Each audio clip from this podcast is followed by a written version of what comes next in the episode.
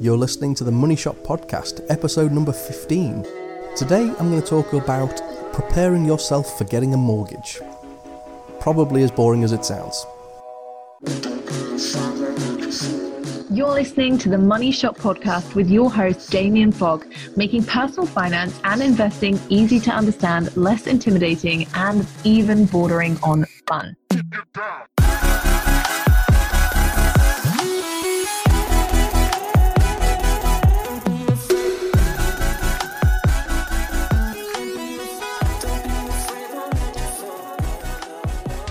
Hello, everybody, peeps. So, as a lot of you hopefully are aware, one of my feathers in my cap, strings in my bow. Why would you have feathers in your cap anyway? How's that good? But anywho, one of the things I can do, let's just sort that, is help people get mortgages. So whether it's a buy to let mortgage, whether it's a development mortgage, or if it's a residential one for buying your own home. I've worked with lots of different people. The reason I got into it other than the fact that I used to be a financial advisor, obviously went strong into the property route, doing the mortgage thing kind of ticks both boxes for me. So I get to be a numbers geek and a property geek. It's fucking great.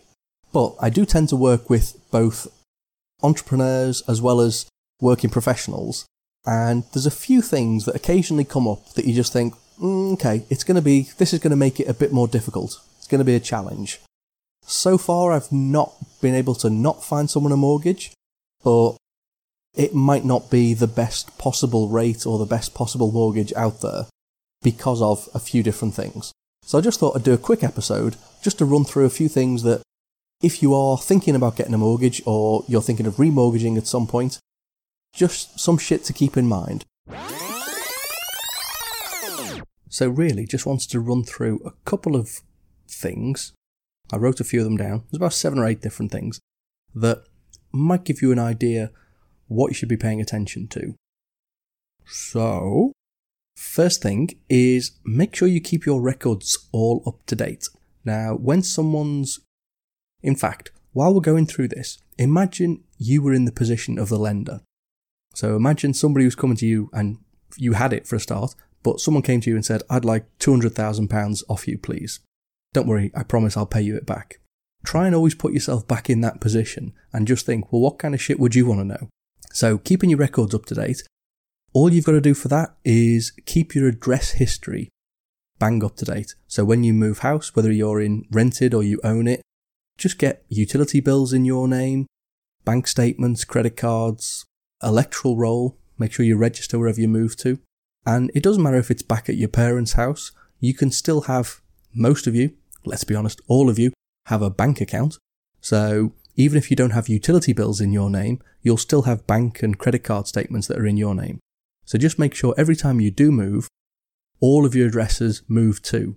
Now, I'm as guilty as most people of not really bothering with this. I've had shit in my parents' address name just because I don't get paper statements off them, so it's not made any difference. So I've just not bothered updating it. Sometimes that can be a pain in the ass, but because I've got literally thousands, it feels like, bank statements coming at me, I always keep at least a few of them bang up to date. But if you don't keep any of them up to date, you might come a cropper. So make sure you do that. The other thing, this is more from an earnings point of view, but, and I guess it applies more to the entrepreneurs amongst you, try and be consistent with your earnings. So if you do own your own business, whether it's as a sole trader or you're a contractor or you have your own limited company, that's not going to stop you getting a mortgage. What will make it a bit more difficult though is if you, well, first of all, if you've only been trading for less than a year, pretty much everybody is going to need at least one year's accounts. If you've got two years worth of accounts, you're looking much better. There's probably a few more lenders. And then most of them won't ask for any more than three years worth of accounts. So if Let's say you've currently got a job and it pays quite well and you're contemplating jumping over to becoming self employed. Have a think. Do you have a mortgage already? Are you likely to want a mortgage in the next one, two, three years? And just play out what impact that's going to have. Feel free to give me a call or any other broker out there and just say, look, this is the plan. These are maybe the projected numbers. Maybe you've been doing it on the side for a while, so you've already had some accounting.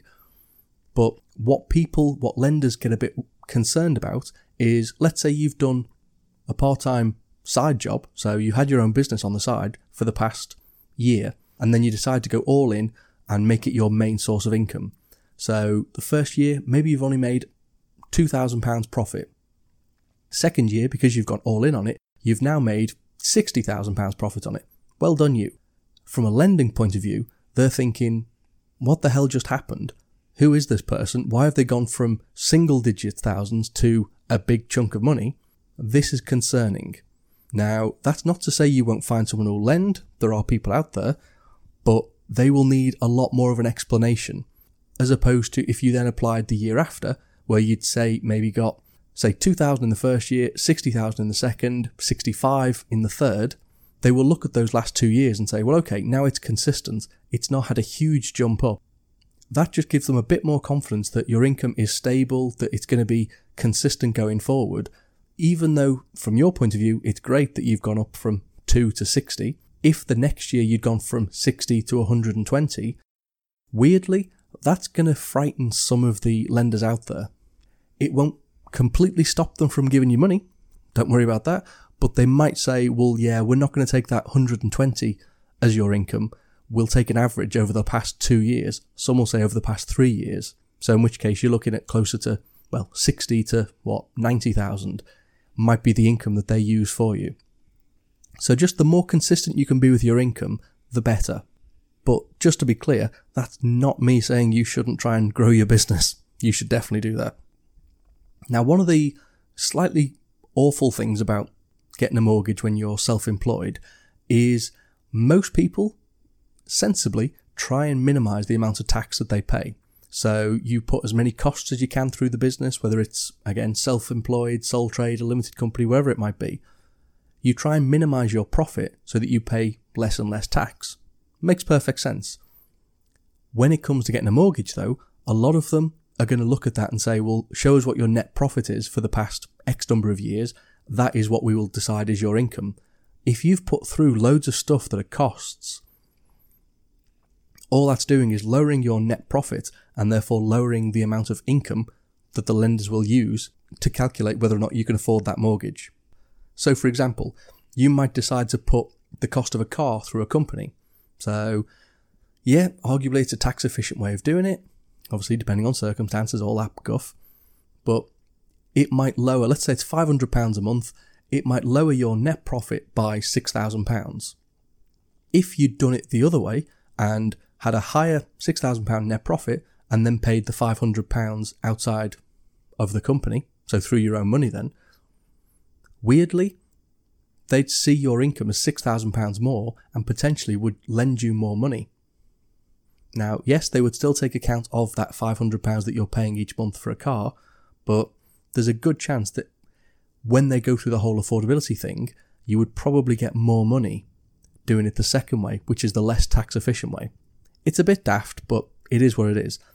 And again, knowing what your plans are in the future so if you are thinking of buying a place in the next year or two, or if you're looking at remortgaging in the next year or two, have a conversation with a mortgage broker, have a conversation with your accountant, let them know what you're planning, because then they can start saying, well, okay, normally I would suggest you put this through as a cost because you can, but actually, because you're trying to maximize your income for evidence purposes, let's not put that through as a cost. So it's all just about planning far further ahead. Now, while we're talking about cars, a weird little thing that not all of them have, but quite a lot of lenders have, is if you have more car finance than your actual salary, quite a few of them will just instantly decline you. So that sounds as if it's very difficult to get into that position. But if you think about the balloon payments on quite a lot of hire purchase agreements, so let's say you buy, I don't know, what's the first car that comes to mind for me? A Range Rover.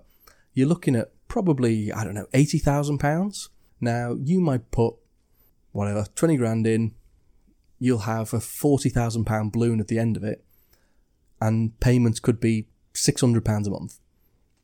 Because you're doing well, there's no issues with the deposit, there's no issues with paying it, but you've got £40,000 in theory, well, you've got what, 60,000 if you put 20 grand down, you've got 60 grand worth of debt. You're actually only servicing the 20,000 part, really, because it's a balloon payment for the last 40 and you probably have no intention of ever buying the car outright. So that 40,000 really is kind of neither here nor there. From a lender's point of view though, they would look at that and say, well, you've got £60,000 worth of car finance there. If you earn less than 60,000 for quite a few lenders, that would be an instant, well, no, you've got too much car finance for your salary. So, slightly weird thing there, but it's a hap, but it's something to be aware of. Now, that's something you can pre plan relatively short term. So, if you are, if you're in that situation where maybe you earn 50,000 a year, but you've got 60 grand worth of balloon debt on a car, you can get rid of the car if you want. It will probably take a couple of months to show up on your credit file that that's then gone. And in theory, you could do that a lot sooner. So you could get rid of the car on the Monday, apply for the mortgage on the Friday. So long as there's some paperwork to say, yeah, the car debt has all been cleared or it's all been written off, whatever, then you can again have that conversation with the lenders to say this is no longer an issue. Yeah, I mean, a fairly obvious one is try and keep your debt low. So, unsecured lending, so loans, credit card debt, things like that. Try and keep it down if it looks like you can't afford life without using credit cards and loans, that's a bit of an issue for them. But also having a decent percentage of your available credit unused. So if you're consistently, so let's say you've got a £10,000 credit card limit and you're consistently sat at £8,000 in debt on it, that concerns them. Two ways around that either have less debt so clear some of that money so you can stay ideally under the 50%, so under 5,000 in that case, or increase your credit limit. So probably not a sensible thing to do, probably go with that first option. But if you did increase your credit limit to 16,000, then you're keeping within that 50%. Weirdly, they'd look on that better. The other thing is, I guess, more of an attitude, but just be prepared to answer a lot of questions. Everything you say, you're going to have to probably document in some way, shape, or form. And if you are a little bit different, so if you're outside of the normal parameters of you've got a job working for a big company, have done for 10 years, your salary's consistent, you know, if any of those things are slightly different, then they will ask some questions. And to be fair, reasonably so. Back in the day where you could just rock up and say, oh yeah, yeah, I earn 300 grand, self-cert, and nobody asked any questions, that's when everything went to hell in a handbasket. So the mortgage companies, the lenders, the brokers out there have got to be quite a lot more strict and arsy about what questions they ask and what answers and what form of answers you get back. So just be prepared for that. Yes, it's a pain in the arse, but it's a relatively short term hassle thing, and you end up, hopefully, with either an investment property or a development project or a very nice new home for yourself. And so the last one, then, I think it's the last one, is just be realistic with what you're hoping to achieve. If you earn £20,000 and you want a £400,000 mortgage, you're probably not going to get it. As a, it doesn't really work anymore, but it's still a good enough guideline. But you'd be looking at around the four and a half times your gross salary. So if you earn £50,000, then it's going to end up working out at around the 225,000 mark. Now, yes, there'll be quite a lot of movement there. There'll be people that lend 250, there'll be other people that won't lend more than 200. It comes down to your circumstance. If you've got dependents, children, adults, whatever, if you've got a crap load of debt or if you've got none. So there's loads of other factors that go into it nowadays, and it's all based around what you can genuinely afford. But as a very back of the envelope calculation, it's a starting point. So if you know how much money you've got saved up as a deposit, then using that four and a half times your gross salary, and whether that's a single person or as a joint couple, it at least gives you enough to start going looking at some properties and figuring out if you even like anything in that price bracket. So I guess the only other thing to talk about is the fact do you even bother using a broker or not? Now, I've never used brokers, again, it's because I am a massive numbers geek. So I liked doing all the my own research. I knew what interest rates were up to. I knew what the spread was between short term and longer term interest rate fixes. So I've always been relatively up to speed and quite happy that I can give myself my own advice. I think there's two elements of the mortgage brokering industry that people sometimes can't get their head round or just don't like getting their head round is paying someone to do something for you when actually you are all more than capable of doing it yourself. There is no reason any of you need to use a broker.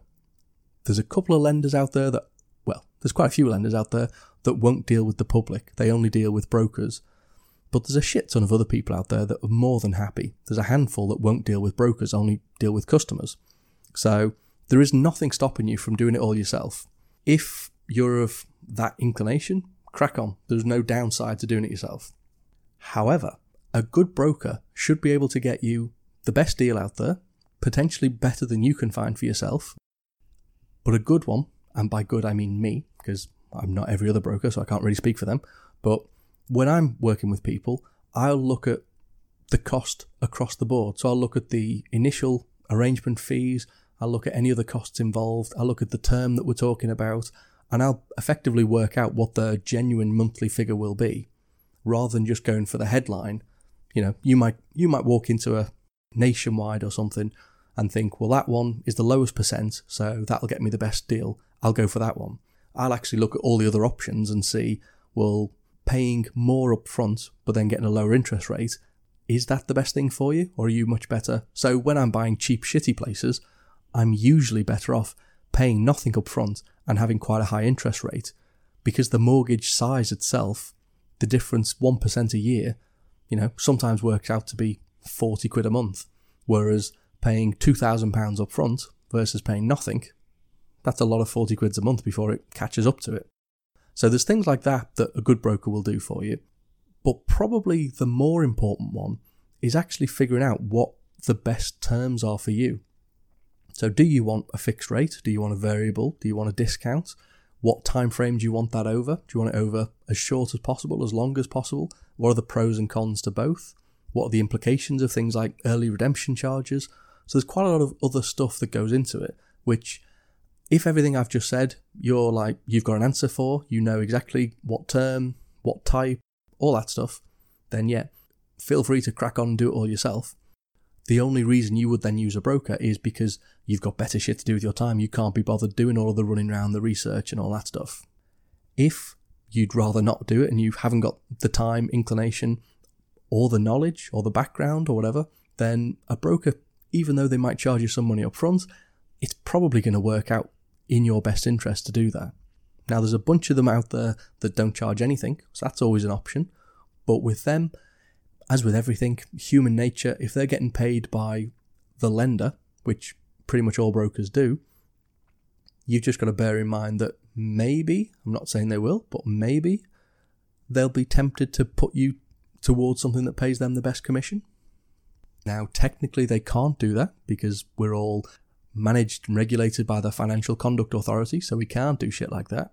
But human nature, some brokers are a bit dodgy, so it's something to be aware of at least. So that was really, but it is very much a case of whatever works best for you. You can always test how good a broker is by talking to them about interest rates and not just what has happened, but what do they think will happen and what time frame do they think it'll happen in and the logic behind it. So if someone just says, "Oh, well interest rates have stayed blah blah blah," or they've gone up and down whatever, if all they're doing is regurgitating what's happened in the past, well that's not much fucking use. You could have googled that and found out yourself if they come back with, oh, we think blah, blah, blah will happen, interest rates will rise by half a percent in the next X months. Okay, cool. Why? And actually get dig into the reasons behind it. If all they're doing is reading from a script that somebody else has done, yeah, just be a little bit dubious about that. Now, do you really know, need to know the ins and outs of all this stuff? Maybe, maybe not. I just think if I'm going to pay someone money and it's going to be for pretty much the biggest amount of money I'm ever going to borrow, then I want to make sure I'm doing it properly. So that's why I became a broker, to be honest. I'm my own broker nowadays. And I do give myself a rather large discount. But if you ever do need a mortgage, then feel free to get in touch. In fact, fuck it. If you do mention the fact that you heard this on the podcast or any of the other random things that I do online, I'll give you a bit of a discount to my normal fee. So, yeah, no excuse for not using me as a broker now. And on that overly generous note, I think I'll bugger off. Stay financially savvy, people. Ta ta. So you just survived and hopefully enjoyed the money shot from Damien Fogg. If you just can't help yourself and you want even more, head over to theepinvestor.com forward slash podcast for the show notes, links to whatever shit he just talked about in this episode, possibly some exclusive content about cool finance stuff, and even maybe a free pony.